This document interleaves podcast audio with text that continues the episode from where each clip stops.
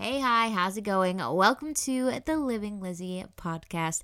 I am so excited to be doing this. Oh my gosh, I have not done a podcast. I did my last podcast, first one ever, a while back, and lots of things have changed since then. I got married, I got pregnant, and I had a baby. And I'm going to be sharing with you guys my birth story today and how crazy it was. Um, so sit back, relax, and grab something to drink and to eat because it's going to be a crazy ride. But before I get into that, uh, feel free to follow me on all of my social medias. It is Living Lizzie underscore on literally everything Facebook, Instagram, TikTok. I really don't use TikTok, but um, I have a TikTok. And I recently just launched a blog um, where I'm going to share some things there too. And that is just livinglizzie.com. So, with that being said, let's share this story, guys. Oh my goodness, where do we even begin with this? So, uh, it all started on a Thursday, semi later afternoon, where Lucas and I were trying to induce labor. We were trying everything. I was already a week and a few days over my due date, and when you're trying to have a natural birth, it's super common for your first birth to go almost two weeks over its due date. And so we were prepping for that, um, of it going over. Um, I learned very quickly that a due date is just a rough estimate of when the baby's going to come out. It's not guaranteed. So uh, when my day had gone past, a week had gone by, I was like, okay, I want to meet our child because we didn't know what we were having.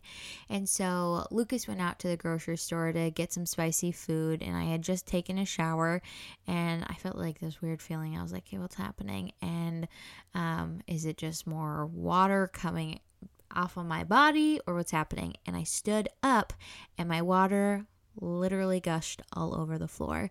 And at that same time, Lucas was walking in the door, and I was like, uh, honey, I think my water just broke. And he's like, haha, j- so funny.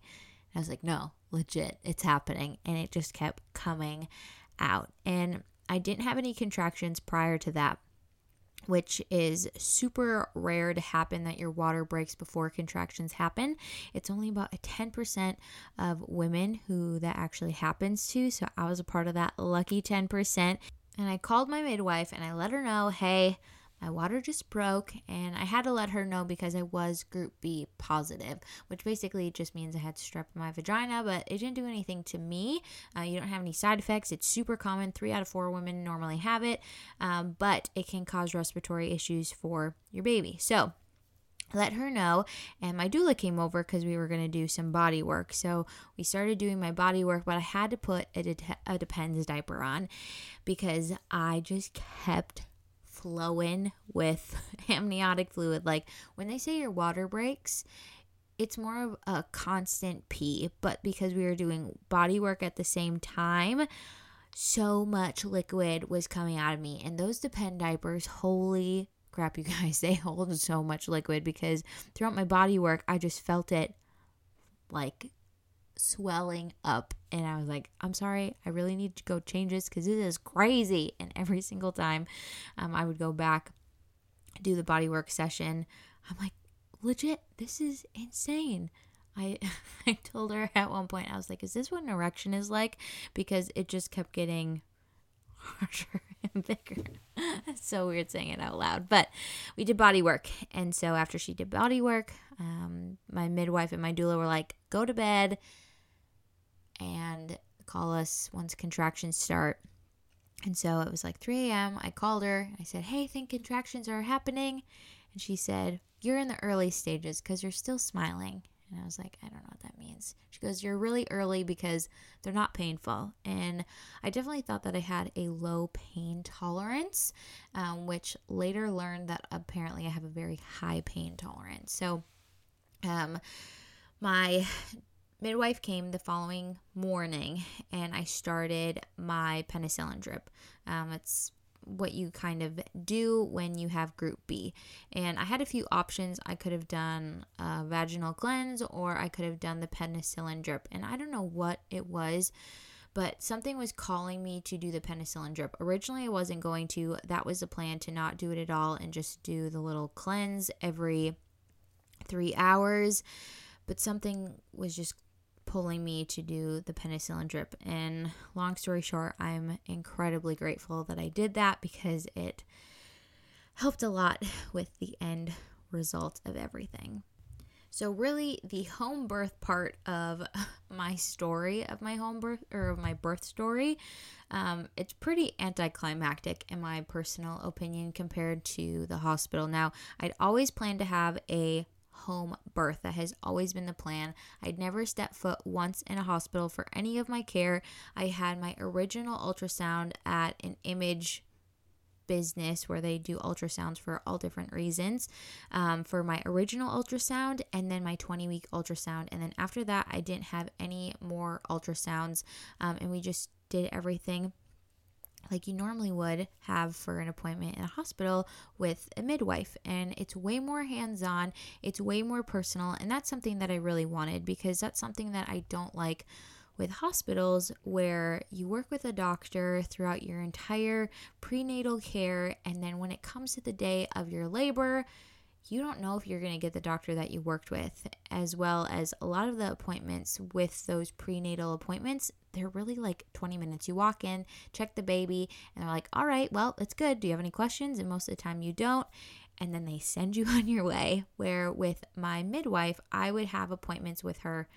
Um, where they would be anywhere from an hour to two and a half hours long, and we would go over everything from uh, nutrition to parenting advice to um, how to care for a baby after they come out, how to take care of yourself, how to be able to have a supportive partner throughout the process. It was super hands on, really personal, and our midwife, Anne, has become so much more than just a midwife. She is family to us now, and she was there through every single step of my labor. So, labor was continuing on and I was doing lots of different body positions to try to help stone get engaged correctly into my pelvis. So stone was face upwards. They're supposed to have their nose to your butt, but his nose was facing my belly button and he was in my pelvis not really in a great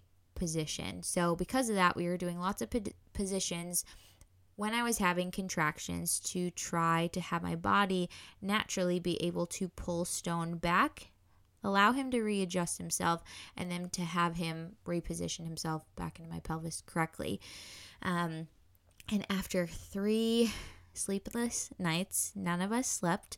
Um, one of the nights, I think it was the first night, um, my midwife, my doula, my midwife's assistant, myself, Lucas, and Kirby were all sleeping on my big couch in our living room. It's a couch that I absolutely hate because it's so soft and you just like really sink into it, but we all fell asleep on that couch. Um, and throughout my entire labor at home, I had no drugs. The only quote unquote drugs that I had was the penicillin um, for my group B. But I didn't have any pain medicine.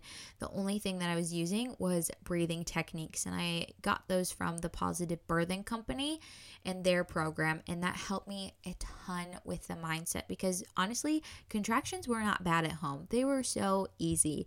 It was up until I got to the hospital where shit hit the fan. Honestly, it was terrible. So, after three days of being in labor at home, my midwife was exhausted. My body wasn't progressing. We got to a point where we thought we were progressing and we just weren't. And so, because I was potentially at risk of having an infection because my water had broken, which is a protective seal for the baby to prevent infection, we said, you know what? Let's go to the hospital. And we had already had an emergency plan of um, transitioning from a home birth to a hospital if that was needed. And so we already had all this in plan. A lot of people think that when you have a home birth, there isn't a backup plan for emergencies. And so the plan going into the hospital was to have an epidural so my body could just relax, hopefully allowing Stone to be able to again come back out of my pelvis, reposition himself into the correct way and have him be able to come out naturally. A lot of people think that when you're having a home birth, it is this very unorganized series of events. But really, there's a lot of planning going into it to make sure that you are safe, and so is the baby. So, I did not plan to be transferred to a hospital. My midwife, my doulas all knew my birth plan, and so something that I did prior to being transferred from a home birth to the hospital is write down all of the preferences that I would like from delayed cord clamping because one third of your baby's blood is in the placenta, and I wanted to make sure that our baby was able to have all of that blood.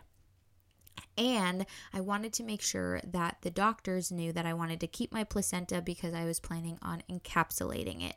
Then, moving forward, um, making sure that they knew that I wanted them to ask me permission before they would administer any drugs or do anything to me because there are a lot of times where they just do it because it's procedural or that's how they do it in the hospital. But I wanted to make sure that they knew to ask me for permission before doing anything, making sure that they understand that if there's a procedure that is about to be done that you don't agree with, that you stand up for yourself and you say, hey, you know what? I don't want to do that. Thank you so much, but I'm just, you know what? We're not going to do that. And there are many times throughout my labor um, where boundaries were crossed as well as not respected. And the reason we chose to go to the hospital that we did was because my midwife, my doula, and my husband were all allowed to come into the hospital with me.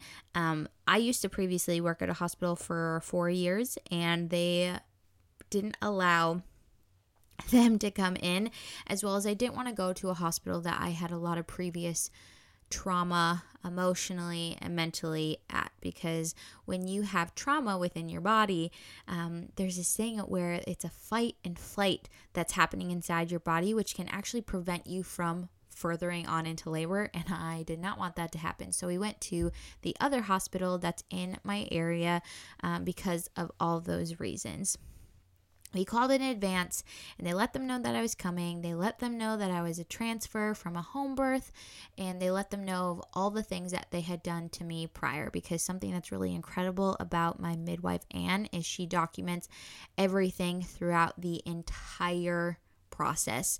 And before I left our house, I was um, seven centimeters dilated. So, literally three centimeters dilated from being fully surfaced um, with no drugs, literally nothing. And I felt like such a badass for being able to do that at home and not really being in any pain whatsoever. I was uncomfortable at moments at max a minute at a time, but I was never in a point where I was like, I can't do this anymore get me out of here. I was never at that point, literally ever. And this is where things take a turn. Um, we got to the hospital.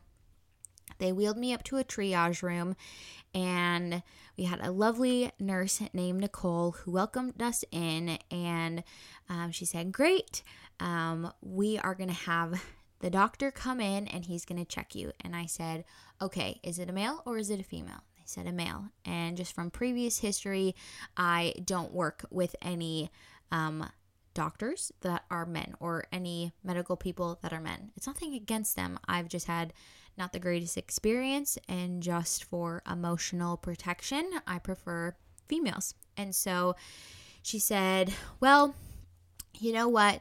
Um, he's a really great doctor. He's been doing this for 30 years and um, he's real gentle. And I was like, I don't care if he's gentle. I don't want him. And she's like, okay, well, I'll let the doctor know. And then um, he came in. This guy was an absolute asshat. The biggest dick I've ever met. Sorry if you're young and listening to this and you thought this was going to be PG. It's not going to be from here on out because this man was an absolute asshole. So he came in and was like, So I heard you don't want to be checked by a man. It's only me tonight, and it's your only option. Or you can go to the different hospital. That was our first interaction. Not, Hi, how are you? Not, Oh, so great that you are here safely. How's your baby? How's none of those things? Oh, I heard you don't want to be checked by a male. If you don't want it, then you have to leave. And I just said, you know what? It's nothing against you personally And he's like, I get that. I don't know what your experience is previously, um, but it's either I check you or you can go elsewhere. And I just said, okay. And he goes, Well, if it makes you feel better, they call me Dr. Longfingers. I shit you not, you guys. He literally said, They call me Dr. Longfingers. I hope that makes you feel more comfortable. I don't know in anyone's right mind that that would make them feel more comfortable. And so I looked at my midwife, I looked at my doula, and I just said, if this is my only option, I'm going to have to suck it up because I want to meet our child. Because we didn't know if we were having a boy or a girl, and I'd already been in labor for three days. And I said, You can check me, but please respect me. And he said, Of course. Well, you know, it's lucky to have me, Dr. Longfingers, checking you because with females, they have shorter fingers, where with me, I have longer fingers. So it's easier to be checked again. I don't know who in the right mind would think that that would make somebody feel more comfortable, but it sure shit did not make me feel more comfortable whatsoever. And this is how I started my experience in the hospital. And if you are a medical professional and you are listening to this, this is my personal experience. I know this is not for everybody, and not everybody experiences stuff like this, but what I am going to share with you guys from here on out is more common than it is shared about. So he checked me and I was eight centimeters, which was incredible, but I wasn't dilating. I was only 50% dilated on my one cervix because of how um, our child was positioned into my pelvis. So he said, you know what, let's get Pitocin and let's get that going. And then if we need to, we can do an epidural. And I just said, you know what, I just came here for an epidural. If Pitocin needs to be done, we'll do Pitocin. However, I'm only here for an epidural. And then he decides to say, well, I don't know why you're trying to prevent me from me being able to do my job. You came here to have a baby, and that's the right steps to do. So, again, if you aren't going to follow what we order for you to do, you can go to the other hospital. And I was flabbergasted by the way that he was speaking to me. And it just validated this whole experience, just validated how much I dislike the hospital procedure side of everything when it comes to caring for women when it comes to labor. So I said, you know what? I'm going to do the epidural, but if I'm not progressing to where I need to progress, I will do Pitocin. And I let him know that the combination of Pitocin and epidural, what will happen is you're going to give me the epidural, you're going to give me Pitocin. What's going to happen is my baby's heart rate is either going to drop or it's going to accelerate because stress, and then I'm going to automatically go into a C section. That is how it's going to work. And he said, I've been doing this for 30 years. That combination has never resulted into a C section. Never. And I would love to see the statistics because other statistics have shown that that combination is deadly and it is not good for our bodies to have whatsoever. And so I had the epidural, I took a great nap, and then that's when things started really, really, really getting crazy. My epidural didn't work. Um, she missed three times, but I didn't flinch whatsoever when it came to the needle um, in my back. And actually, my midwife said that I freaked out more about the IV of from the penicillin drip that she had to give me versus the um, lidocaine that they put in my back. Apparently, lidocaine is supposed to be way worse. I thought the IV was literally terrible, but um, had the um, epidural, and epidural didn't work. She tried three times and it only numbed half of my body. It didn't numb both sides. I wanted to still be able to be functional um, and still feeling things, but also not at the same time, just enough to be able to allow our child to relax within my womb and be able to readjust themselves and then go from there. Okay, I've recorded this part four times now, and it keeps getting me emotional because this is a part where are things I'm still trying to recover from. And something that I've learned throughout all this is it's okay to mourn your birth. um, especially if it doesn't go the way that you had planned. And it's really common for people to mourn their birth of how it happened um, because it is traumatizing, unfortunately, in my position. Birth can be such a beautiful and magical thing, but the next things that happen from here on out are things that I'm still recovering from, as well as still trying to process. Um, therapy has been amazing, talking about it with friends, um, but just understanding that I did the best that I could, and God had a plan, and His plan has made me stronger.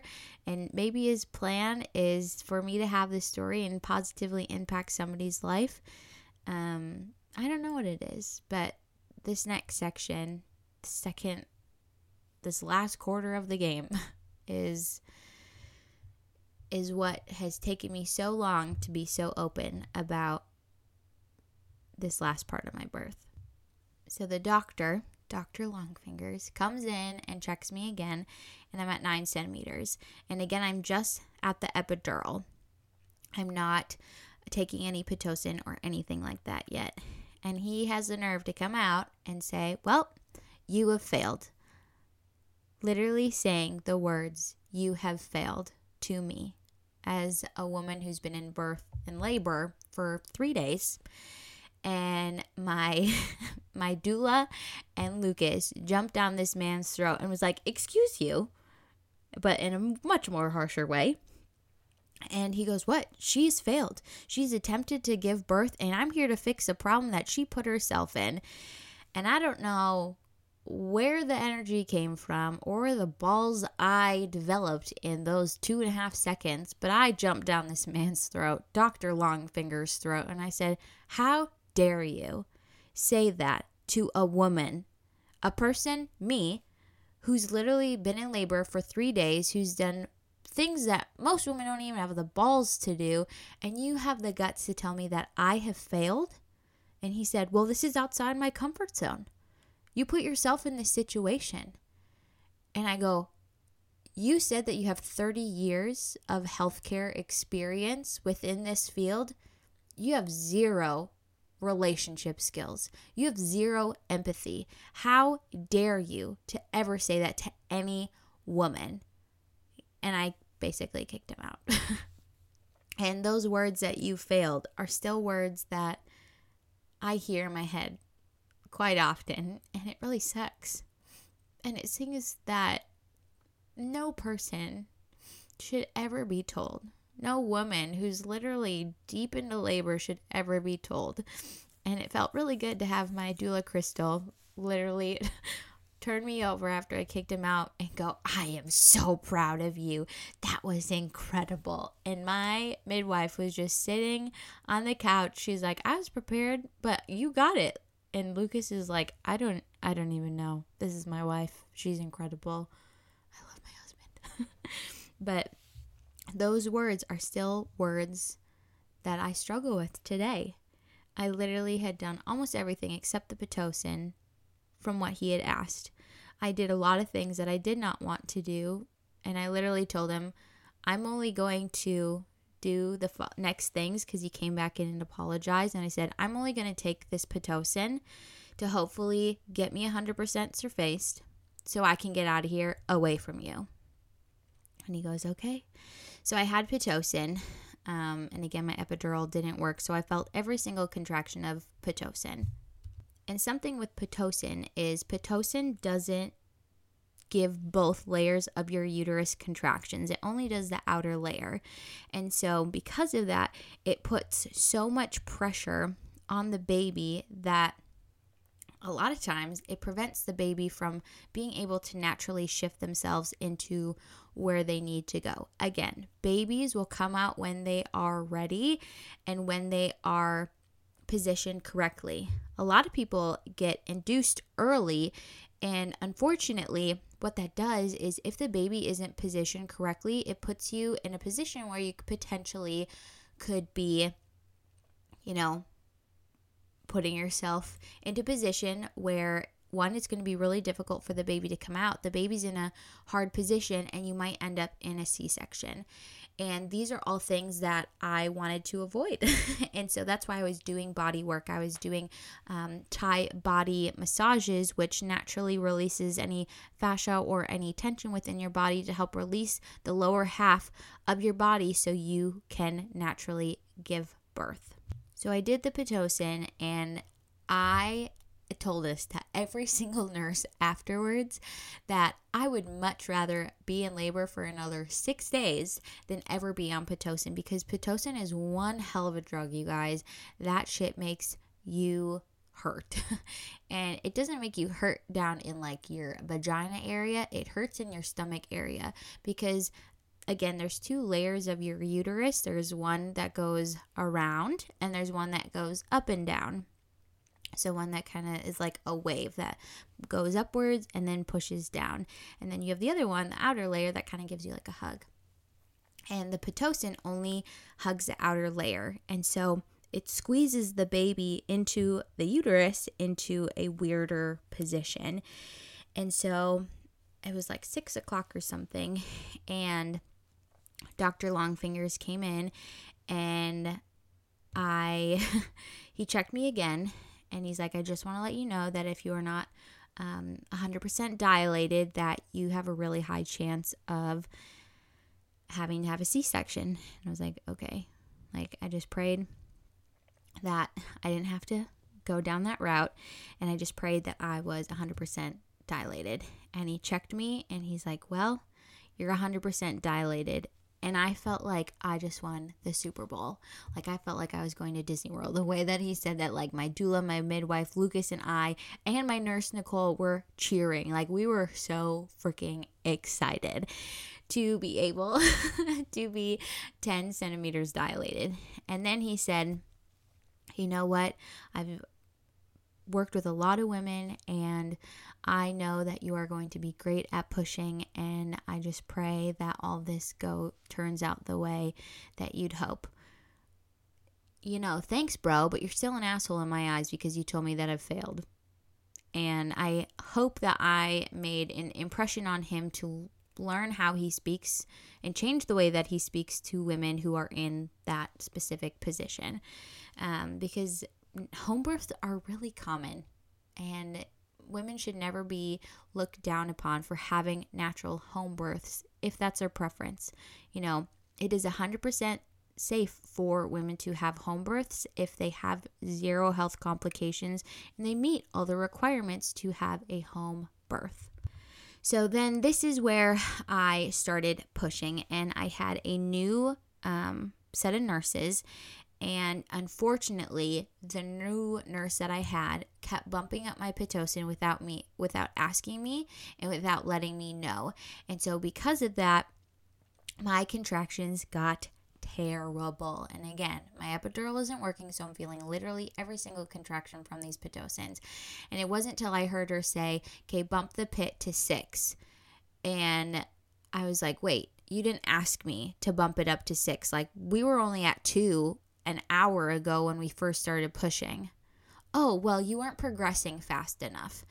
That's what happens in hospitals. They put you on a shot clock. And that's another reason why I didn't want to give birth in a hospital because they put you on the shot clock. They say, okay, well, you're in the hospital. You know, if you don't go fast enough, you're going to have an infection. You're going to have all these things. They do the scare tactic thing with you. And I basically put her in her place. I said, you did not ask to bump it up to six. We were only at two. Like, Stone's heart rate was fine. Our child's heart rate was totally okay. But in a lot of positions, that can do a lot of damage to a baby's heart because it's too much for them to handle. And so she apologized. Um, and this was after the new doctor came in and basically scared the shit out of me. So the doctor came in and it was after three hours of pushing and literally pooped everywhere. Lucas still tells me that I'm beautiful after he saw me just literally poop everywhere. And I could feel myself pooping. I'm like, I'm pooping, I'm pooping. My midwife's it was like, You're doing a great job. And Lucas is like, You're not pooping, you're okay. And I was like, You're full of shit. I literally can feel it. And um And so I was doing all these positions of trying to push. They put like this bar up on, like, I felt like I was in Cirque du Soleil, but in labor form, where they put this bar up and then they put a, um, like a towel around the bar for me to hold on to, but then I would put my legs up on the bar and I would pull myself with my hands on the towel, but then I would push with my legs off the bar. It was wild, y'all. And so I kept pushing and pushing and pushing, but because I had the Pitocin, it was pushing too hard. And so Stone was still stuck at an angle with his hand on his face, faced upwards, which put us in a predicament where I couldn't move any further. And basically, uh, the new doctor that came on was like, hey, homie, uh, you've been pushing for so long. And she basically said, if we don't get this baby out of you, you're both going to die. She didn't say those exact words up until later. Um, and said, okay, well, you need to get this baby out. This baby's going to be too big. And I just want to let every single woman know if a doctor ever tells you that you are incapable of giving birth because a baby's too big, lies. Our bodies are literally made to give birth. Okay. In some situations, yes. However, I know people who literally birth 12 pound babies with no drugs, no help, no nothing. Did the baby come out like two pace really slow and in like a weird tubey form? Yes. However, they were fully capable of doing it, and they were people who were like five five, and before they got pregnant was like 105 pounds, and they gave birth to a 12 pound baby naturally. Insane, right? Totally insane, but totally doable. So she came in, said that the baby was too big, all these things, and at that point, I think the pitocin was talking, and I turned to Lucas, and I remember in like a devilish voice, I was like, "Get this baby out of me." and he's like, "Babe, I like are you sure?" And I was like, "Don't try to convince me. I just want us to both be safe." And I was just emotionally distraught at that point. And then they turned my pitocin off and I felt normal again. Like it was insane.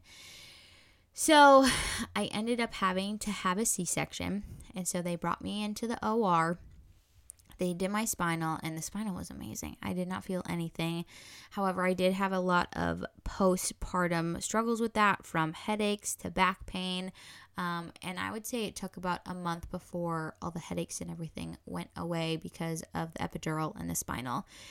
And it's really common to have those side effects that no one talks about. I mean, they make you sign a thing like, hey, this potentially could kill you. And if it does kill you, you can't sue the hospital but it also has in really fine printing that hey you also have a really high chance of not dying but you're going to have really bad side effects so elephant feet was definitely one because of all the fluids that they were pumping in me as well as the spinal fluids trying to get out of me so i had my spinal and then and then they put me down and then my doctor came in and when i'm in stressful situations and it's something outside of my comfort zone, I start making jokes. It's not something that I intentionally try to do. It just happens because that's just how my body works. That's how I just process things.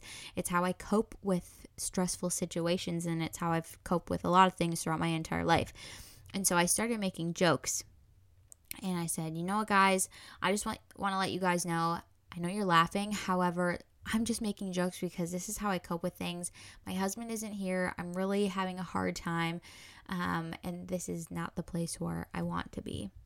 And the anesthesiologist was like, you know what? I totally understand. Like, you're totally okay. You're doing great. And then my doctor goes, well, do you want to hear something funny? And I said, sure. Entertain me. And she said, well, I know your husband's family. And in my head, and if you know my husband's family, just on their dad's side there's like 350 people. And from my side there's like 20 from because all i know is my mom's side of the family. And so i was like oh really? And she's like yep i used to work for um, his grandma and all these things. I said oh wow great. That's just lovely. I can't even go to a hospital without somebody knowing my husband's family, which there's nothing wrong with it, but there's just like a sense of privacy that I would love for someone who doesn't know my husband's family to also see my hoo ha, you know? So then, after she told me that just hilarious joke, she then told me that, hey, because you've been in labor for so long, you have a really high chance of rupturing and bleeding out. And so, because of that, if you do rupture and it's coming from your uterus, we might have to take that out. If you like slowly pass out, just know that we're going to help you out. And I was like, okay, great. Wow, lovely. My husband isn't here to hold my hand while you just told me that just terrific news as well as I'm numb from the tits down and I can't run out of here. like, how lovely of a joke that was. Thank you for entertaining me.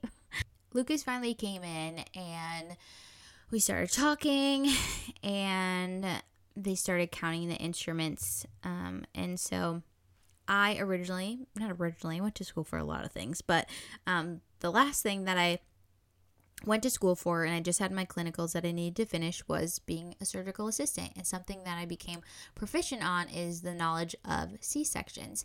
And so Lucas and I were talking, and I was like, Do you hear them counting? He's like, Yeah, why? I said, They're counting to make sure they don't leave any instruments in my body.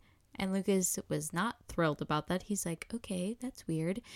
And then they used a Bovie, which is basically an electric pen that cauterizes the skin, can also cut the skin at the same time, and they do that to prevent any bleeding from happening. So it like electrocutes the blood vessels. And there's a specific smell. Now, if you work in the hospital world, you know this smell. It's burnt skin. It's not great. And I told Lucas, I said, Do you smell that? He's like, Yeah. I said, that's them burning my skin to make sure I don't bleed out. He's like, oh, great. This is weird. You need to stop. so I kept going. And then um, I heard the instruments that they were passing. I was like, do you hear that? They're doing that to pull down all the layers of my body so they can try to pull our son out. and he's like, uh, okay. And yeah, it was I thought it was funny. He did not think it was funny at all. And then one of the things that um, I requested was a delayed cord clamping. Now I wanted three minutes because that's what we were going to do at home because that's um, gives a ample amount of time for the baby to be able to fully absorb every single ounce of blood that's left in the placenta as well as making sure it gives the placenta enough time to stop pulsating. And the doctor was like, Nope, we only do 30 seconds here. That's what the CDC says. And I said, Okay, well, I want at least a minute. Nope, you're not getting a minute, 30 seconds at max. And I said, No, I would like a minute because that is where most of my baby's blood is. And I want to make sure because this baby has been inside of me as long as it has that it leaves healthy and also not um, diminished in blood because then that goes into like bilirubin stuff and kidney function, lots of other things for a different day. And so she goes, okay, fine, we'll do a minute. So they did a minute, which was fine. And um, then they pulled our baby out, and we I wanted Lucas to say what we were having, and he goes, Holy, that is definitely a boy.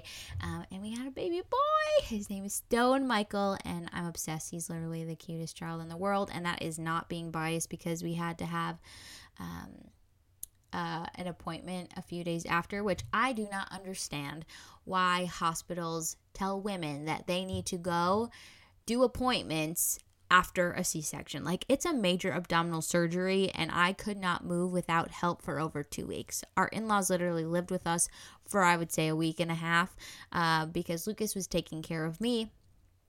And my um, in laws were watching Stone to make sure that um, he was okay while Lucas was taking care of me. It was a full circus, y'all.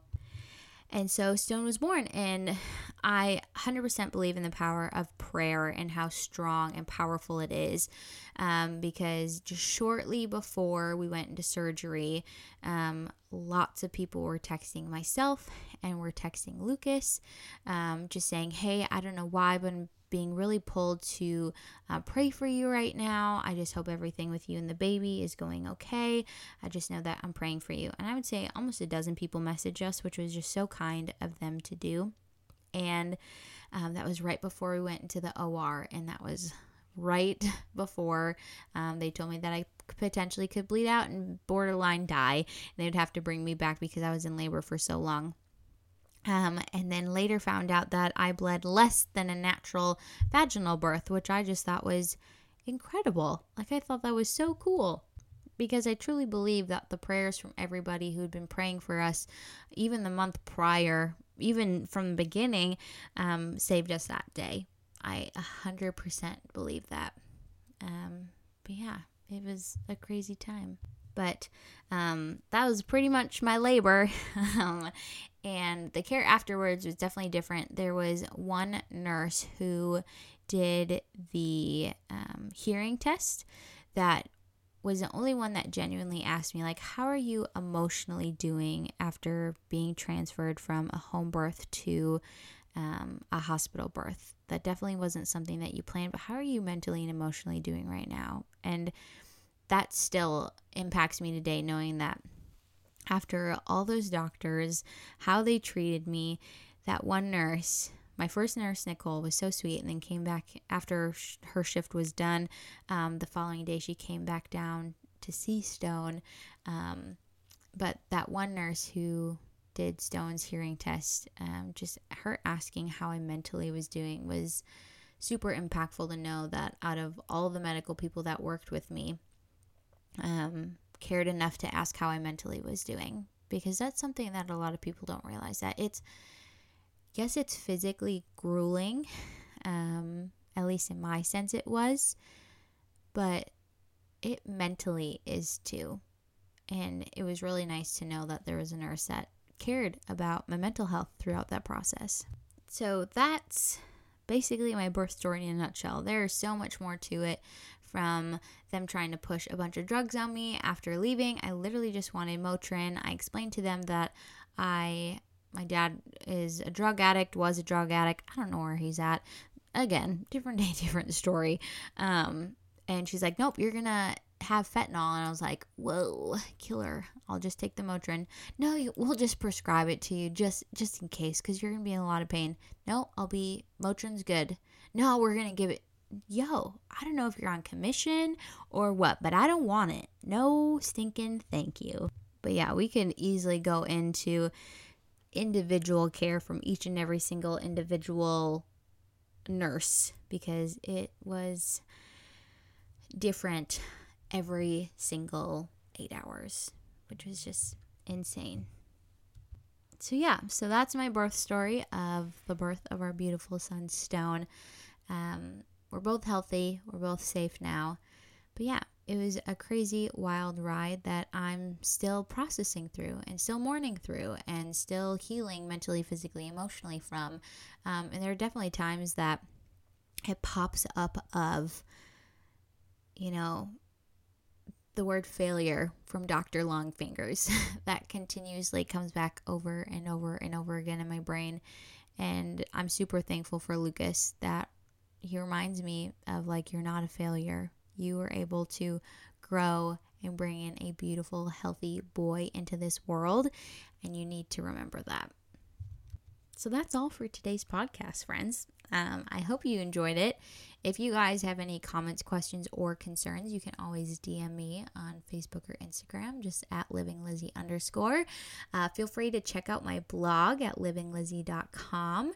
And yeah, I hope to be doing more podcasts, anything related from life to business, the mom world. It'll be a lot of amateur mom advice. Um, but yeah, I hope it was helpful. I hope you guys enjoyed it. And feel free to give this podcast five stars. I have one review and it's five stars. So whoever that was really liked it. Um, so do that because that would be super helpful. And feel free to share this with your friends and family. So, with that being said, don't forget you guys are loved. Don't forget to be kind to one another. Most importantly, don't forget to be kind to yourself. Spread love, not hate. And I'll see you guys later. Bye.